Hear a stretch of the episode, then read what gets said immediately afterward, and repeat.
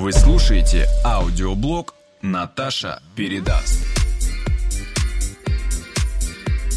Всем привет, я Наташа Тагаева, и это аудиоблог «Наташа передаст». Прежде всего, я хочу сообщить вам, что теперь мой подкаст можно еще и видеть. Мы вышли на YouTube. Ссылка на канал обязательно будет в описании. Я отписался, мне не понравился контент. Нашел лучше. А вот это не круто. Сразу скажу, что рынок телеги немножко перегрелся. И какой нужен минимальный бюджет для начала? А теперь я парикмахер, никому не нужен нахер. Сегодня мой гость Ярослав Федосеев, пресс-секретарь некоммерческого партнерства ГЛОНАСС, официальный представитель национальной технологической инициативы «Автонет», член Российской ассоциации по связям с общественностью и также автор и ведущий телеграм-канала «Хуже Геббельса». Я хотела поговорить сегодня с Ярославом о том, кто и как в нашем бизнесе использует в своем продвижении такой инструмент, как месседж Telegram, но Тут выяснилось такие обстоятельства, что, оказывается, 12 лет Ярослав уже является не только лидером в телеграм-каналах, но и э, пиар да, я занимаюсь пиар, есть такой момент. Более того, я даже в бьюти-сфере работал пиарщиком и в сфере шоу-бизнеса. У меня были столько клиенток, которые делали маникюр. Они сидели в салонах домашних, в Митино, в Бутово, и они обращались ко мне за пиаром. Я всячески отказывался, но потом в какой-то момент согласился, и мне платили натурой. Да ладно. Да, но я тогда был не женат. Тебе было приятно? Нет. Зачем ты брал такую плату? Стресс снять? Ну, конечно. Потом я женился, и все закончилось. Расскажи, а как супруга относится к твоей деятельности? Она меня поддерживает. Во-первых, мы с ней в одной сфере работаем. Она копирайтер и занимается редактурой текстов. Телефончик дашь? Да, почему нет, на самом деле? Мы деньгами расплачиваемся. Да, пожалуйста, пожалуйста, хорошо. А она действительно специалист в этом отношении, поэтому относится позитивно. Временами у нас есть совместные, скажем так, активности, проекты, даже совместные клиенты. Так что э, очень приятно, когда рынок виден, скажем так, с двух двух ракурсов, с колокольни моей и с колокольни моей жены, потому что у нее свои инсайты, у меня свои, мы в этом плане такую синергию создаем, это очень приятно. Скажи мне, пожалуйста, я озвучила твои регалии, а что такое ГЛОНАСС? Глобальная навигационная спутниковая система. В мире есть четыре навигационные спутниковые системы. Все мы знаем GPS, это американская система. Не все знают, но существует система Галилео, это европейская система. Есть Бейдоу, китайская, а есть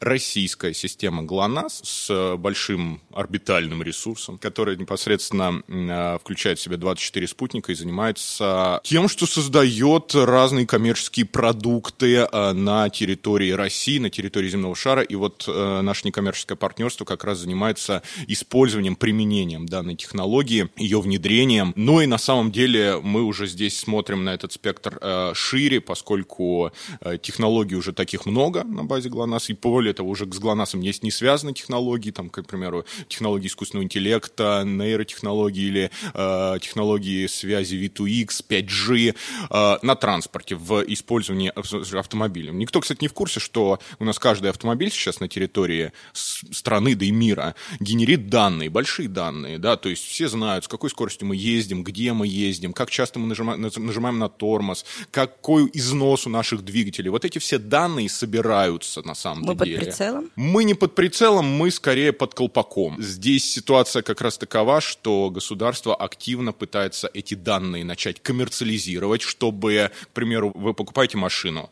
отъездили год, и вам э, транспортный налог не по общей гребенке, а именно сколько вы ездили. Да? К примеру, вот вы едете с работы домой или там на работу из дома, и вот 8 часов, пока вы на работе, машина стоит, она не причиняет вреда дорожному покрытию. Так почему вы должны, почему вы обязаны за э, время состояния своего автомобиля платить э, транспортный налог. Это несправедливо. Так вот, э, сбор этих данных, их обработка, чем сейчас, собственно, мы и занимаемся, позволит людям получить справедливый транспортный налог, снизить э, стоимость страховки, получить возможность заблокировать автомобиль, если ее кто-то попытается украсть, к примеру, да, или, скажем, получить скидку на проезд по платным трассам, да, Москва-Санкт-Петербург. Использование электромобилей, беспилотные автомобили. Мы, собственно говоря, занимаемся с написанием законодательства для них, потому что в России уже более там порядка 200 автомобилей ездят беспилотными компании, там Яндекс, по Starline и так далее. Собственно, вот такой историей мы занимаемся, и это очень круто, очень интересно и имеет под собой не просто футуристические заявления, а вполне себе э, практичное, э, скорое будущее и уже немного даже настоящее. То есть ты занимаешься продвижением государственной программы? Можно сказать и так. Как же телеграм-канал хуже Геббельса? Ну, начнем с того, что в любом государстве есть пропаганда. Пропаганда здорового образа жизни, пропаганда каких-то положительных ценностей. Есть государства, где, скажем, а, Соединенные Штаты Америки, где есть пропаганда гомосексуализма или нигерских интересов. Я не люблю нигеров, на самом деле, особенно когда они громят мои магазины. Толпа странных черных людей, неважно, черные они, белые они, просто прибегают, да, но факт остается фактом, это матросня пьяная, как в семнадцатом году. Начинает мой магазин магазин громить. Естественно, я буду на них обзываться. Если он белый, снежки. Если они черные, значит, они нигеры. Это было оценочное суждение. А капитализм, да, как система государственных ценностей, обязан меня защищать, потому что я приношу налоги в это государство. Так вот, в Соединенных Штатах есть э, пропаганда, которая, э, скажем так, продвигает э, ценности левые, не связанные с защитой моих интересов. Так какого черта, извините меня? То же самое в России. В России есть пропаганда семейных ценностей. Почему нет? Да, в России, к сожалению, есть пропаганда алкоголизма или курения через там фильмы и так далее. Есть пропаганда государственных интересов через телевизор, да, там через программы Соловьева. Хорошо это или плохо, каждый имеет право оценивать. У меня пропаганда пиара. В моем телеграм-канале «Хуже Геббельса» я пропагандирую пиар. Насколько пиар может быть крут, интересен, весел в разных его проявлениях пропаганда, хайп, даже рассылка пресс-релизов, будь она неладна, или там что-то просто взаимодействие с журналистами через разные коммуникации, через разные каналы. Вот о чем я и пишу, собственно говоря, в своем телеграм-канале. Вы слушаете аудиоблог «Наташа передаст». 2020 год несколько подрезал крылья бизнесу офлайн и вознес э, в несколько раз бизнес онлайн. Соответственно, любой из предпринимателей начал не то чтобы задумываться, как раньше, а начал резко действовать в направлении рекламы, именно телеграм-каналов, развития еще больше соцсетей, аккаунтов. Ну, YouTube и так был достаточно большой площадкой для развития, но вот сейчас именно соцсети и телеграм-каналы задействованы в десятки тысяч раз, наверное, больше, нежели это было до марта 2020 года. Как ты видишь, что будет дальше в 2021? Сразу скажу, что рынок телеги немножко перегрелся, ну, в плане того, что там большое количество сейчас людей, более того, после того, после того, как его в России разблокировали, то есть сказали, вольны юзать, то, соответственно, народ туда, конечно, стал активно приходить. Я уверен, что 21-22 год, да, даже, может быть, 23 этот рост продолжится. То есть количество услуг, количество онлайновых проявлений в Телеграме будут расти, но я думаю, что э, если брать перспективу 5-10 лет, то в какой-то момент, э, если э, Павел Дуров не будет вносить э, нужные изменения, Телеграм может превратиться в ЖЖшечку. Что такое ЖЖшечка? Ну, ЖЖ, живой журнал, был такой блок-платформа, который сейчас все, так сказать, благополучно забыли, перешли в Facebook. Хотя уже о Фейсбуке тоже начинают забывать, потому что там тоже своя пропаганда есть, кстати говоря.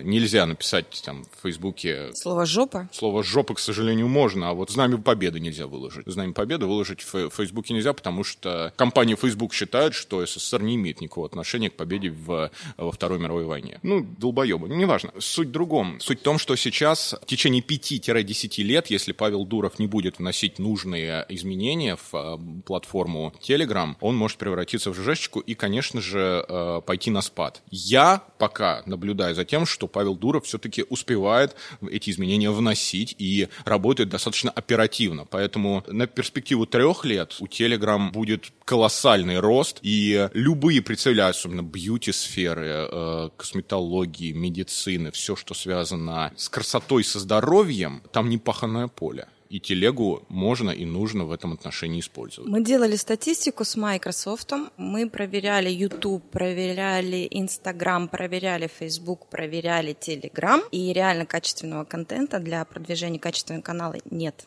Есть локальные а, каналы компаний, которые описывают свою продукцию, есть а-ля бьюти-блогеры, которые продвигают продукцию ну, масс-маркета, да, и есть э, специалисты косметологической индустрии, которые продвигают свои услуги, то есть какой-то общей глобализации, такой бьюти-инсайдерской информации там нет. Сейчас с учетом того, что и салоны, и клиники, и компании-производители ищут своего потребителя, телеграм-канал можно ли использовать в нашей сфере, или это будет неинтересно? интересно. Вот как ты думаешь?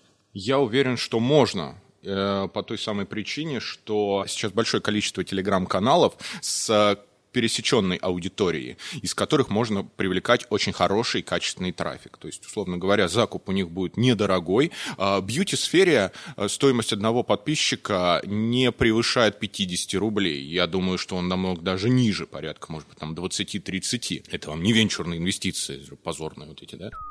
Венчурные инвестиции – средства, инвестируемые в новые, растущие или борющихся за место на рынке проекты, и потому связанные с большим риском. Как этот термин вообще попал в наш блок о красоте, мы сами пока не вполне понимаем. И здесь мы как раз говорим о такой массовой именно аудитории, которая более лояльна чем, скажем, аудитория айтишников, которым нужно контент подавать очень так под особым углом, здесь им там это говно, это говно, это все не то, это все не то. Здесь можно давать конкретно, четко, по делу, экспериментировать можно сколько угодно. Так что телегу в этом отношении э, использовать надо.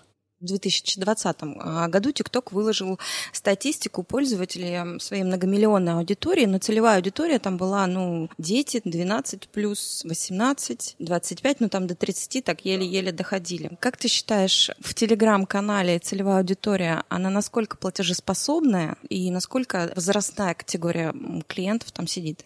А что касается возрастной, э, я бы сказал, что это 25-35 лет, те, кто сидят в телеге. Те, кто старше, они тоже активно подключаются. То есть, я думаю, процентов 10, наверное. А если мы берем платежеспособность этой аудитории, касаемо России, то, конечно же, платежеспособность аудитории телеги намного выше, чем платежеспособность мессенджера WhatsApp. Да? Потому что WhatsApp, он прям совсем массовый. Телега здесь скорее выступает немножко таким с элитарным уклоном, потому что не каждый считает нужным его скачивать. Аудитория его, несмотря на то, что она растет семимильными шагами, она все равно недостаточно большая большая, не всеобъемлющая, я бы так сказал. Поэтому те люди, которые туда подключаются, ну, учитывая, что в телеге можно свободно купить э, запрещенные препараты, я слышал об этом, что-то запрещенное там люди покупают. Это люди богатые, как правило, еще обеспеченные. Проблема, да, в телеге в чем? Отсутствует геотаргетинг. Если мы берем телеграм-каналы некоторые, мы не знаем, откуда этот человек, из Москвы он, из Санкт-Петербурга или из деревни, из какой-то, да, где-то там далеко. То есть у нас вот в этом есть сложность. Хотя есть, кстати, канал, посвященный подслушаны конкретным городам, да, там подслушан там Нижневартовск, к примеру, да, там. От этого здесь все равно можно отталкиваться, здесь определенные возможности есть. А сказать то, что если там в Телеграме нищеброды, да, есть. Сказать, что там есть богатые люди, да, есть. Учитывая, что самый большой сегмент а, телеграм-каналов это политические телеграм-каналы, люди, связанные с политикой, люди, которые в этой сфере активно крутятся, то, конечно, там есть и миллиардеры примеры салонов, грубо говоря, Митина и Бутова мы с тобой рассмотрели. А если есть э, клиники, если есть э, успешный бизнес салонов красоты VIP-категории, только от личного бренда надо вести в телеграм-канале любой канал. Не от имени клиники, я это говорил неоднократно и буду говорить всегда. Если вы начнете от имени клиники вести телеграм-канал, вам плюнут в душу. Ну, потому что это ужасно, никто не будет читать. Можно вести канал, не знаю, от лица таблетки какой-нибудь или от лица инъекции какой-нибудь. Ну, чисто такой, да, заход. Или там, к примеру, есть канал, тоже провокационный, называется «Лена и ее члены», про, ну, использование сексуальных игрушек я знаю такой канал, да, я там на него подписан, периодически просматриваю, мне просто интересно. Ладно, ладно, шучу. Я его просматривал, но я на него не подписан. Я отписался, мне не понравился контент. Нашел лучше. Ладно, шутка. Если вы посчитаете нужным э, представить косметический бренд, за, начните его позиционировать от себя лично, как от эксперта. Покажите, что вы умный человек, что вы знающий человек, что вы отлично разбираетесь в контенте, можете давать четкие советы. Во всем мире сейчас пошел тренд не на брендоориентированность, а на человекоориентированность скорее. Да? Почему, собственно, Илона Маска все любят? Потому что он сам лично ведет свой твиттер. Он сам лично ведет свои соцсети, он вообще весь свой пиар-отдел уволил к чертовой матери по одной простой причине, потому что он сам себе пиарщик. И это правильно. Если уж говорить о том, что вам нужно позиционировать себя, начните это делать. Вам может помогать пиарщик. Потом он, может быть, даже просто так сказал, что он уволил там всех пиарщиков. Может, у него действительно есть советник по пиару, тайный советник. Ну, невозможно писать себе маркетинговые пиар-планы, еще все это выкладывать, еще все это комментировать, при этом проводить какие-то крупные встречи, мероприятия, быть на производстве. Это нереально делать самому. Конечно, конечно. Поэтому, может быть, даже увольнение пиар-отдела это был тоже пиар-повод. Но, тем не менее, я уже да, еще раз повторю этот тезис. Если вы решите представить бренд VIP-косметики или любой другой какой-то категории, связанной с продажей чего-то конкретно, да, вам нужно это позиционировать от себя лично. Вопрос. А, смотри, когда есть а, владелец салона, клиники, владелец производства, как ему выбрать правильно человека или правильный канал, по каким критериям, вот, или правильный пиар, который будет э, помогать? Есть критерий выбора, отбора? Потому что это нормальная история, что у всех собственников живет в голове таракан, что что-то правильно или что-то неправильно. Вот это вот я и сама знаю. Вот это круто, потому что это рекламирует там Бузова, Водянова там, или еще кто-то. А вот это не круто, я тебя не знаю. Такой рациональный критерий отбора. Бьюти-аудитория, она всегда любит немножко скандал. Немножко, где есть интрига и немножко, где есть драма. Был такой канал, один из таких первых, называется он «Бывшая». Девушка бывшая пишет своему бывшему. Просто в канал выкладывает. От первого лица, естественно. Или, к примеру, вот я занимаюсь барберством, да, вот я стригу. Можно позиционировать себя как такой весь бренд, такой крутой, значит, на к нам такие тут люди приходят, смотрите, мы стричь какие-то делаем. А теперь представьте, что ведет канал парикмахер, как Пушной пел, а теперь я парикмахер, никому не нужен нахер. И вот он рассказывает, как ему скучно в спальном районе, какие-то бабушки к нему приходят, дедушки, херебушки, что-то там, кто-то стрижется за 300 рублей, там, все что-то пишут про барбершопы какие-то там, что-то там, да, все такие модные, а он там, а, эконом парикмахерской сидит, там, что-то стрижет. И я сейчас просто выдумал с нуля вот просто идею, которая, которая могла бы быть интересна для телеграм-канала, да, который бы охватила бы всех, всю бьюти-индустрию, рынок цирюлин московских и так далее, да, и, в принципе, российских. А, потому что, да, барбершоп уже сейчас пошел на, на убыль, да, его упоминания, потому что десятые годы остались уже в прошлом, да, мы сейчас в новом времени живем. И вот если там кто-то обратится ко мне за помощью, как реанимировать вот эту историю, можно завести, создать такой вот канал, который бы прикольно бы э, эту историю описал. То же самое и с бьюти-рынком. Может быть, стоит начать вести телеграм-канал э, от девушки, которая перекачана ботоксом каким-нибудь, и ей, по неудачно сделали какую-то операцию, к примеру, или что-то еще. То есть, и как она справляется с этими проблемами? Ей хочется вернуть себе свое настоящее лицо после того, что она пережила. И, и, и вот интрига, вот, вот драма-то. Или, к примеру, можно не так скандально, есть телеграм-каналы, которые ведут летчики или машинисты электропоезда. Это же охрененно крутой контент. Это круто и повышает популярность и профессий, и рынка в целом, да, того же самого. То есть другой момент, что если вы начинаете вести именно так, то к примеру, есть канал э, там про э, депутата, который как бы как бы человек пишет от имени депутата, о, от имени депутата. Ой, сегодня сидели, ни хера не делали, там там балду гоняли на заседание опять там что-то там вещал там это. Вы слушаете аудиоблог Наташа передаст. Ты пользуешься услугами салонов красоты? Я хожу к своему мастеру, к Сашке. Это стилист а вот именно средства ухода за лицом, уколы. Нет, я не делаю уколов. Я делаю уколы... Хочешь? Да, конечно, хочу. Прихожу к врачу, мне делают укол, прививку. От бешенства, ладно, шучу. От гриппа вот недавно делал укол, да. Ну, ничего смешного в этом нет. Между прочим, сейчас э, привив... прививать стали активней. Ну, хочешь, ботокс тебе сделаем? Ботокс мне не нужно, я боюсь. Как не нужно? Я слишком молод. Мне недавно сказали, что я помолодел Это на 10 лет. Это профилактика. Чтобы в 40 тебе не делать пластическую операцию. Если есть желание желание молодеть, нужно заниматься постоянно сексом, спортом, не жрать всякую дрянь. Вот мой рецепт, очень хорошо. А еще радоваться жизни постоянно. Ну, собственно, когда ты занимаешься сексом и спортом, это, в принципе, уже гормон радости. Вот, поэтому, э, на мой взгляд, можно использовать ботокс. У меня есть такой пример, кто использовал ботокс. В каких местах? В лице. Все мы прекрасно знаем этот пример этого человека прекрасно знаем. И вы посмотрите просто, как он выглядит, насколько он крут, сколько лет он находится в главном кресле, насколько он первоклассен, офигенен. Это же насколько у него крутое позиционирование, что он может просто так вот появиться, и все это увидели и говорят, что Блин, какой он молодой, красивый. Ты про Ленина сейчас? Конечно. Лежит уже сколько лет на главной площади, все его пытаются похоронить, а он продолжает лежать. Я уверен, что там не только ботокс был задействован. Кстати, собственно, в чем прикол-то, да, никто не знает, почему мавзолей именно вот так выглядит, да, почему он такого вида, скажем так, в вавилонском стиле, да, сделан. Объясню почему. В 20-е годы э, появился хайп вокруг раскопок в Древнем Египте. То есть американцы поехали раскапывать пирамиды. И когда газеты газеты стали об этом активно массово писать, новости стали активно распространяться, и египетская мода стала трендом. Так вот, э, когда секретарю э, Ленина э, Бонч Бруевичу пришла в голову идея поставить мавзолей именно в таком стиле, он отталкивался как раз, собственно, ТЗ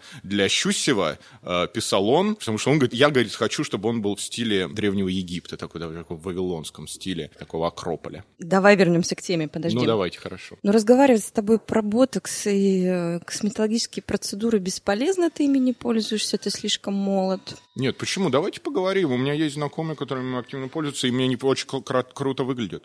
То есть ничего человеческое вам, мужчинам, не чуждо? Конечно, нет. Если это хорошо, если, если он гармонично вписывается в образ человека, почему этого не должно быть? А скажи, а как вообще мужчины ищут информацию о необходимых им услугах? Ну, на то есть три прекрасных способа. Способ первый. Если ему нужно найти, к примеру, возможность где-то починить свой автомобиль, он позвонит другу и спросит, слышь, братан, где ты тачку чинил? Хороший сервис, подскажи. Можно спросить в Фейсбуке, как обычно я это, да, к примеру, делаю, посоветуйте хорошего специалиста, врача, собственно говоря, всегда советуют через знакомство, да.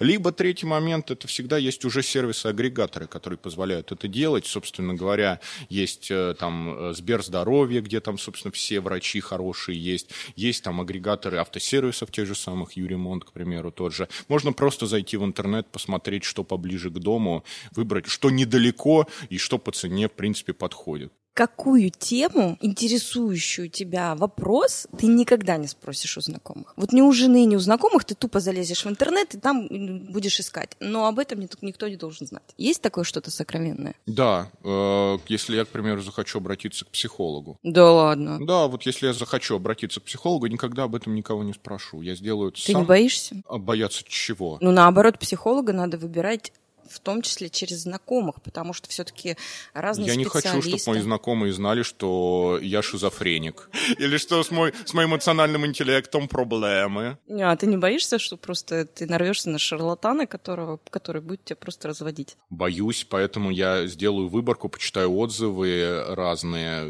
И здесь в этом отношении всегда лучше использовать э, вот именно такой вариант. Да? Либо, я, либо, если уж совсем да, плохо, я через кого-то попрошу узнать этот момент момент, но тогда уж через прям совсем какого-то близкого человека. Либо просто почитаю, а, к примеру, наверняка там тот же в Фейсбуке кто-то от себя пишет, там, посоветуйте, порекомендуйте психолога, и ты бацом комментарий открываешь, там целую кучу разных психологов. Можно вот так сделать. То есть да? это самое сокровенное. Душа самая сокровенная. Душа всегда. И голова. Душа и голова — это самое сокровенное. В мою голову недавно влезли так, что я до сих пор ее обратно закрыть не могу. Она у меня так в двери на распашку. Так, Мальчик, девочка? Э, да не, мальчики так не умеют. Вы слушаете аудиоблог «Наташа передаст».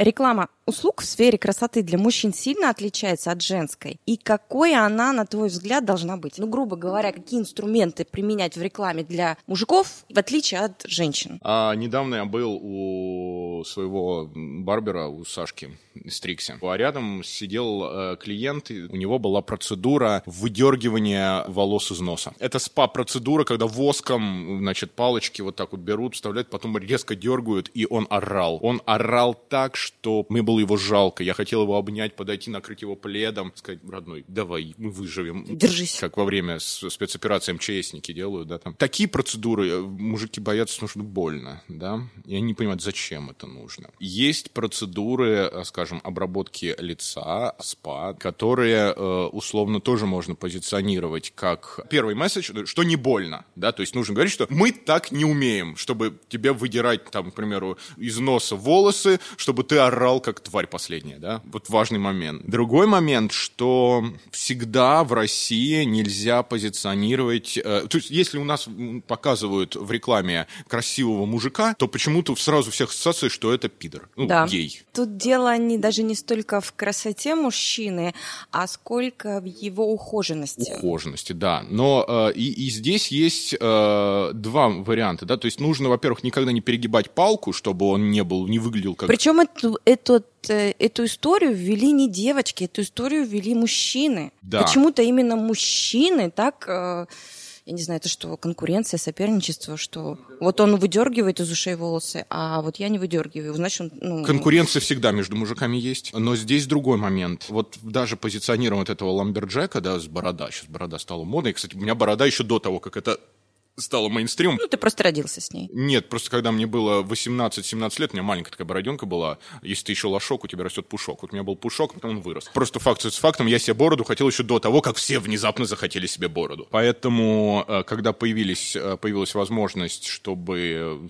э, борода росла, и она росла более-менее красиво, сразу э, ты озадачился вопросами о том, а какие есть стримеры, а какие, может быть, есть бальзамчики, потому что тебе жена говорит, ты колешься, как тварь последняя, можешь так не делать.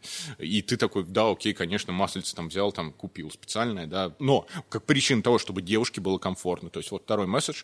Первый, да, чтобы не было страшно, не больно. Второй, чтобы девушке было с тобой комфортно. Если ты относишься хорошо к девушке, к своей, возьми, купи средства для бороды. Это нормально будет. Ну, то есть вот женщинам с тобой по кайфу. У меня одна женщина... Я не конкретно о тебе, я о призыве рекламы. Да, да, да, да, да, конечно. То есть здесь важно понимать, что девушке должно быть с тобой комфортно. Вот это второй очень важный месседж. То есть ты не для себя стараешься, а для нее. Будь другом. Возьми и сходи на эпиляцию. Я делал один раз эпиляцию, когда, ну, вернее, как не эпиляцию, у меня на груди просто забита женщина, на бомбе сидит такая проститутка. Как жена к ней относится? Нормально. Ну, тут не в этом дело. Тут именно дело в том, что когда я поехал к своему татуировщику, он мне сказал, побрей грудь. Я такой, бля, ну хорошо. И я два месяца ждал, пока волосы обратно отрастут, было страшно. Два месяца? Два месяца. После одного бритья? Ну, у меня, да. Шикарно.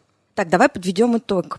А, все-таки посоветуй, как правильно начать продвижение своего бизнеса в Телеграм и какой нужен, ну, хотя бы минимальный бюджет для начала? Во-первых, нужно завести канал, сделать красивую аватарку и провокационное название. В любом случае, да, что такое провокационное название? Провокационное название — это где присутствует элемент скандала или элемент парадокса, к примеру, да. Э, к примеру, зацепить. Зацепить, совершенно верно. Там, к примеру, беспилотный катафалк, мастер педикюра натурал. А как тебе наше название? А мне нравится вообще слово «передаст», оно... Передает красиво красиво, да? Созвучие, да, есть. Главное, чтобы не как существительное воспринималось. Нет, мы же это все-таки как глагол. Хорошо, важно, да. Потом, значит, пишется 10-15 постов в этот канал. Хороших, качественных контентов, постов. Пустой канал, таких прям, чтобы цепляли.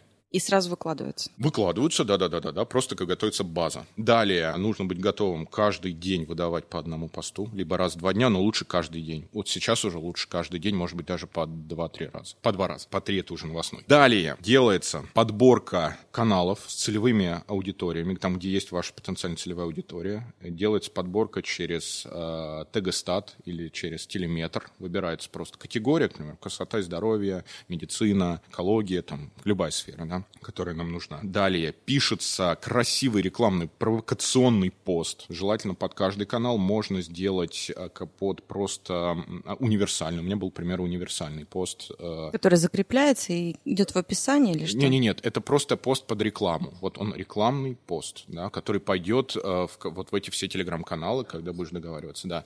А, сделать там обязательно ссылочки на лучшие посты, при том, к примеру, в своем канале я рассказываю о том, как мы стригли барана, там, делали ему эпиляцию или там массаж бровей. Обязательно картинка с motion, да, то есть должно быть движение, видео прям какое-то, прям это лучше, когда привлекать внимание, как-то прям тоже красиво обратиться к видеодизайну, карту это красиво отрисует. Далее пишем каждому админу этих телеграм-каналов запрашиваем ценники, прайсы. И дальше, ну, опять же, да, если мы отталкиваемся от того, что цена подписчика где-то 20-30 рублей, смотрим, да, к примеру, реклама стоит 5000 рублей, да, 5000 делим на 20, вот сколько подписчиков к нам придет. Но по-хорошему никак это не угадать, то есть поэтому нужно тестировать, провести такое вот маркетинговое исследование. Вот такой пост мы зафигачиваем в этот телеграм-канал, смотрим, он опубликовывается, и смотрим, сколько принесли к нему приходит подписчиков. Делим цену рекламы на количество подписчиков, смотрим, сколько стоил один подписчик. И на каждый день, лучше раз в два дня, проводить вот такие, значит, рекламные акции по привлечению непосредственно аудитории. Второй вариант. Можно взять хорошего таргетолога, который настроит сторис в Инстаграм. Сторис в Инстаграм дает очень хорошего подписчика по цене даже ниже, чем через самого Телеграм. Могут ли ребята, которые нас слушают, обращаться к тебе за консультацией, за помощью